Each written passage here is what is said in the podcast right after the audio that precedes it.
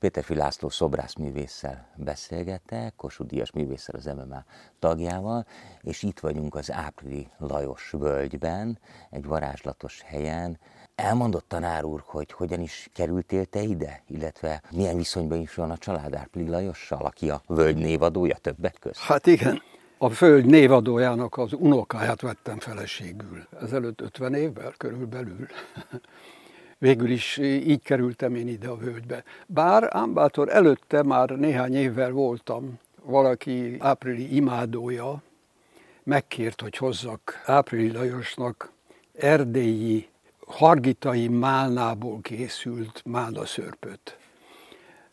És aztán furcsán jártam, mert rosszul csomagoltam, mint ahogy általában az ember ilyen hevegyészettel, vagy legalábbis én mindig, és a, a bőröndömbe kifolyt a málnalé, úgyhogy jó pár évig rózsaszín ingekbe és alsókba jártam és akkor hát kénytelen voltam bemenni egy közértbe, és vettem hazai málna szörpöt, és Lajos bácsinak elhoztam, hogy ez, hát ez a hargitai málna szörp. Persze nem vette észre, mert hát nem vette észre. A tudat, tudat kellett neki, hogy, hogy abból a málna szörből iszik, ahol ő gyerekeskedett Parajdon. És aztán így is kerültem ide, hogy, hogy mindenféle üzenetek, meg csomagküldések voltak, mert én ott laktam Parajd mellett, illetve Marosvásárhelyen, de szobáltan rokonaim voltak, és ott sokat nyaraltam. Úgyhogy végül is ilyen közvetett ismeretség volt. Meg aztán volt egy nyár, amikor Jékeli Zoltánnak egy régi ismerőse, aki száz régen nevű kisvárosban élt, meghívta Zoltánt is, és Lajos bácsit is, ugye a gör, görgenyi havasok lábánál van ez, nagyon szép helyen ez a kisváros, és végül is én ott ismertem meg őket, és ott ismertem meg aztán a későbbi feleségemet is, ezen a Szász régen nevű mm, helyen, igen, egyik utcájában, ahol teljesen véletlenül Lajos bácsit, akit képről ismertem, és láttam, hogy ott jön velem szembe, és köszöntem neki, és véletlenül megszólított, hogy nem tudok-e ilyen és ilyen címet, akit ő keresett. És akkor aztán ilyen utcai ismerettség volt, tehát a feleségemmel szószoros értem, a járda ismerettség. Tehát tulajdonképpen az erdélyi szál az Visegrádig vezetett. Igen, igen. Hát ugye Lajos bácsi itt kereste azt a áprili, kereste azt a helyet, ami leginkább emlékeztette őt a erdélyi parajt környéki tájra, és arra a völgyre, ahol ő mit gyerekeskedett. Hát ez olyan, mintha mintha fele részben, ugye fele akkora a patak, fele akkora a völgy, fele akkora a hegyek, de úgy emlékezhet, úgy, hogy ő úgy jött ide, és azt a szomszédházat építette ott ő, és költözött ki talán 34, 30, 1934-35 tájékán. Hm. És akkor hát a két fiának jobbról-balról megvévén a telkeket épített egy-egy házat. Úgyhogy így kerültem arra, hogy, hogy a Jékeli Zoltán lányát vettem feleségül. Fantasztikus a helyszín, és egy fantasztikus kisugárzása van.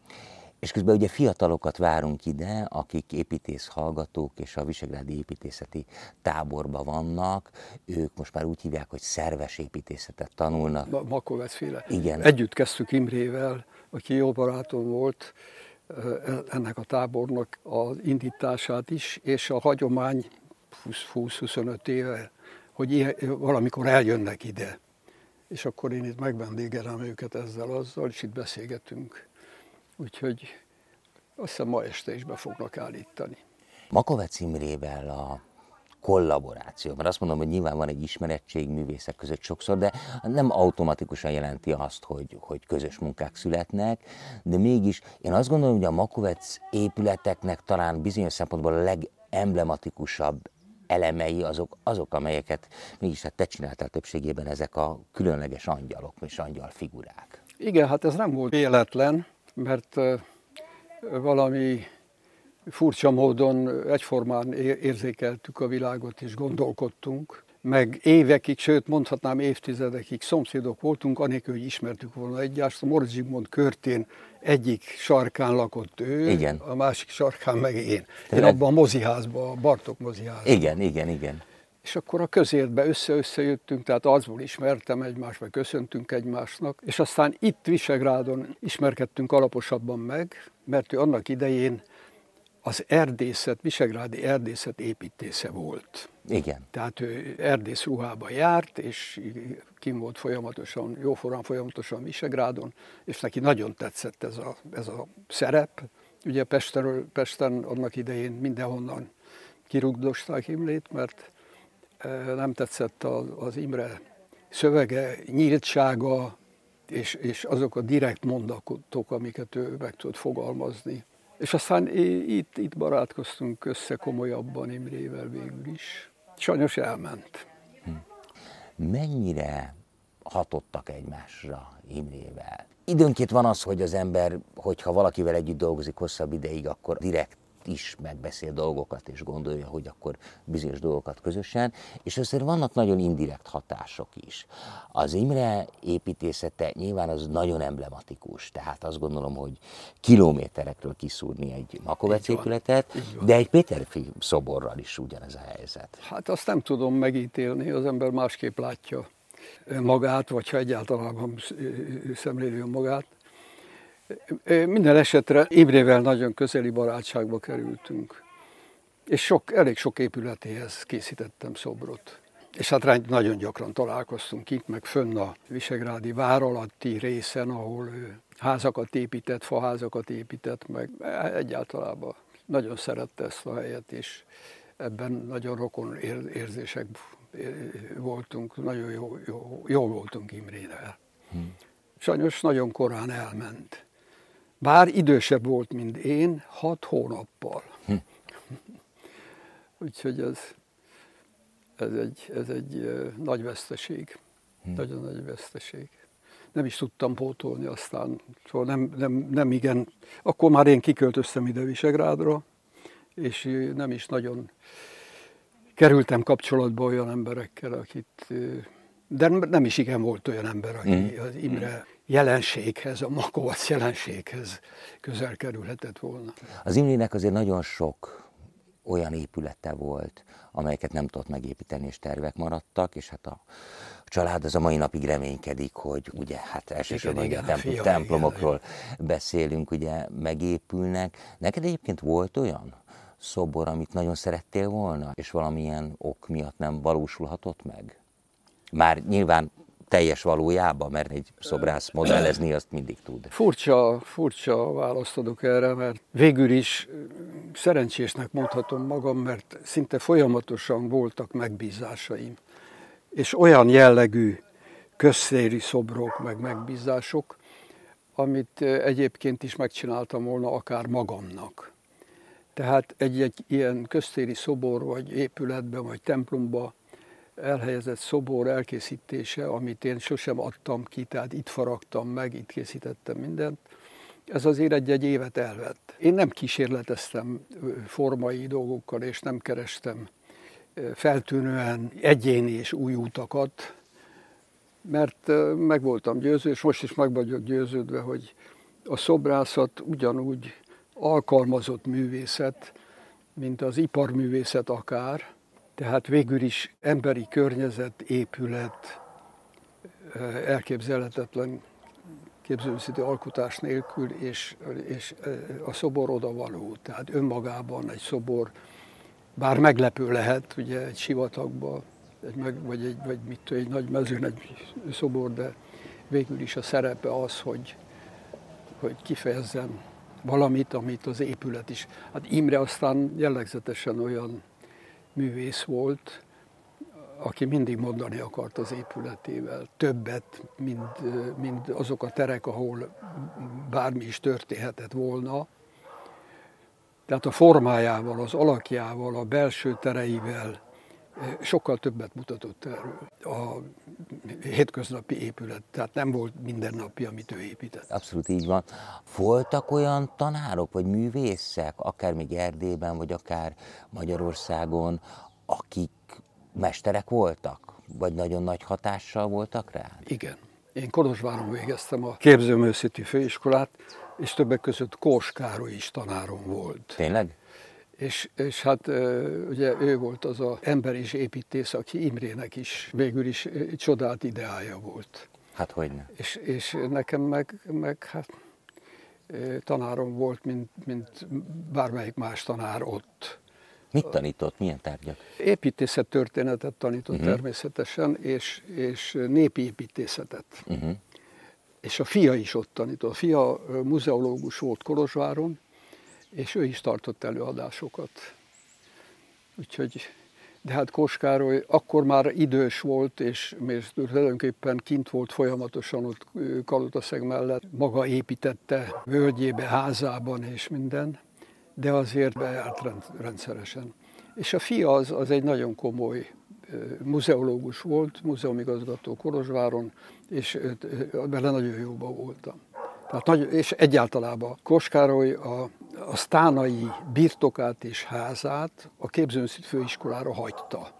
Ugye az 50-es években mindenkitől elvettek minden ilyen Igen. tulajdont. És hát különösen Kóskárolytól, aki meg ugye, amúgy, amúgy sem kedvelt figurája volt az akkori időknek. Úgyhogy a főiskolára hagyta, és mi oda mentünk ki hétvégeken, amikor egy-két nap szabadságunk volt, vagy, vagy, vagy ráértünk, akkor fölültünk Kolozsváron a vonatra, és a hatodik meg, megállónál leszálltunk Sztánán, és a, abba a házban laktunk, amit épített. Hm. Milyen ember volt? Azért is kérdezem, mert nyilván az egész nemzet sorsában és mindenki egyéni sorsában elképesztő törés volt Trianon, de az, amit ő csinált, és ahogy csinálta, az példaértékű. Ezek után az, hogy ő Erdét választotta, és ott maradt, és föladott mindent, ami, ami itt volt, egzisztenciát, állást, bármit, ezek után ő egy megkeseredett ember nem. volt? Nem. Nem. nem. nem. Mindig nagyon határozott, és mindig, mindig nagyon kifejezően viselkedő és beszélő ember volt. Szóval egyáltalában nem érzett rajta mondjuk a kisebbségi sorsa, úgy tetszik, ott Kolozsváron vagy a, a, a visszaszorítottsága olyan erőteljes egyéniség volt, hogy mindenki fölött volt a környezetében. Hmm. És hát nagy mindenki csodálta, mi meg, meg büszkék voltunk utolsó évfolyamon, tanított minket, illetve tartott előadásokat és hát az, azok, azok felejthetetlenek voltak. Milyen érdekes, hogy egy mesterről beszélünk, és nem sokára megjönnek a tanítványok, megjönnek a fiatal építészek. Sejted már, hogy miről fogsz nekik mesélni, vagy miket fognak hát ez, kérdezni? ez, olyan, ez olyan laza és meghatározhatatlan, ahogy tetszik, ahogy jön a szöveg. Remélem, hogy nem kell nekik előadást tartanom, bár előfordult elég gyakran, mert fent a ugye legalább 20-25 éves ez a visegrádi táborozása az építészeknek, és amíg Imre is élt, meg utána Csete Gyurka, aki bizonyos ideig követte Imrét és intézkedett ott fönt, minden alkalommal meghívtak engem egy ilyen beszélgetésre, nem előadást tartani.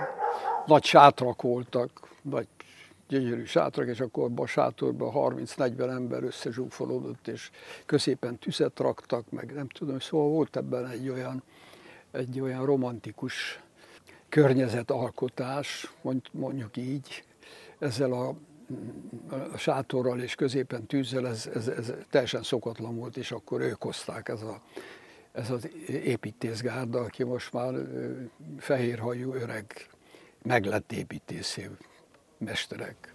Hm. Mit gondolsz, hogy hova fejleszthető? Ebbe a furcsa világban be vagyunk az organikus építészet. De akár a szobrászatot is kérdezhetném.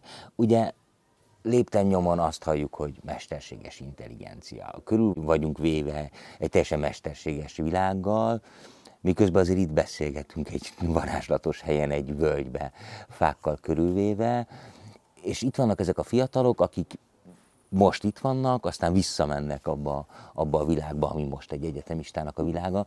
Szóval szerinted mi az, amit innen ők el tudnak vinni, és mi az, ami felé el lehet vinni a, a világot, hát az ő világukat? Hát egy szóval azt mondanám, hogy a hagyomány, de hát ez sokkal bonyolultabb. Ugyanis, ha mondjuk 20 évvel ezelőtt beszélgetünk, és azt mondom, hogy hagyomány, akkor ennek, ennek volt, egy, volt egy megnevezhető közege, ez pedig a paraszt kultúra és a, a hagyományos világ, hogy úgy mondjam, ezzel együtt. Tehát olyan, olyan társadalom, aki a környezetével egészen más kapcsolatban volt, tehát közvetlen kapcsolatban volt, és nem közvetített, közv, közvetítve, mint most a gépekkel megmunkált világ is. És hát ez a világhoz tartozott Kóskáról is, és ehhez Makovec Imre is, és ez jelentette tulajdonképpen azt a közös pontot, ami miatt jó barátok lettünk. Ez az a világ, amiben az ember élet, és amit maga épít maga köré. Igen, de hát látod, hogy a fiatalok és, és a gyerekek, akár a te gyerekeid, hát nyilván egy teljesen másik univerzumba kell, hogy éljenek, hát nem lakhat mindenki egy ilyen gyönyörű völgyben. Így van. Én most már jó néhány évtizede nem nagyon mozdulok ki innen, legfeljebb látogatóban, látogatóba Pestre, vagy nem tudom én. Nem, Pesten is nem tudom hány éve nem voltam. A lányom ott lakik, mind a két lányom ott lakik. A fiam meg végül is itt Kisorosziban,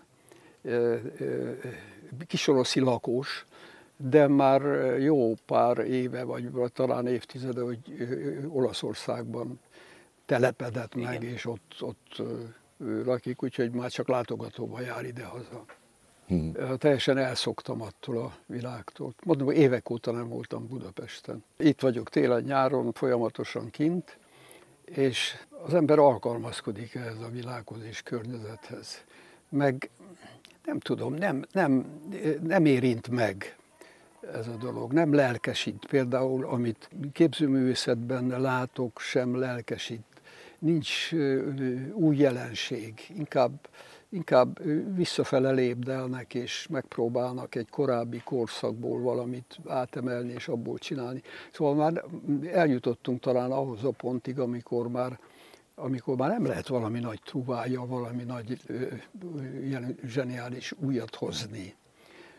Na meg hát a szobrászat az, az ugye úgy is nevezhetném, hogy a képzőművészet alkalmazott ága, mert ugye lehet önálló szobrokat készíteni, de minden esetben egy meghatározott környezetben kell elképzelni a szobrot, és megvalósítani a szobrot, és hát az embernek szerencséje van, akkor az, ez épített környezet.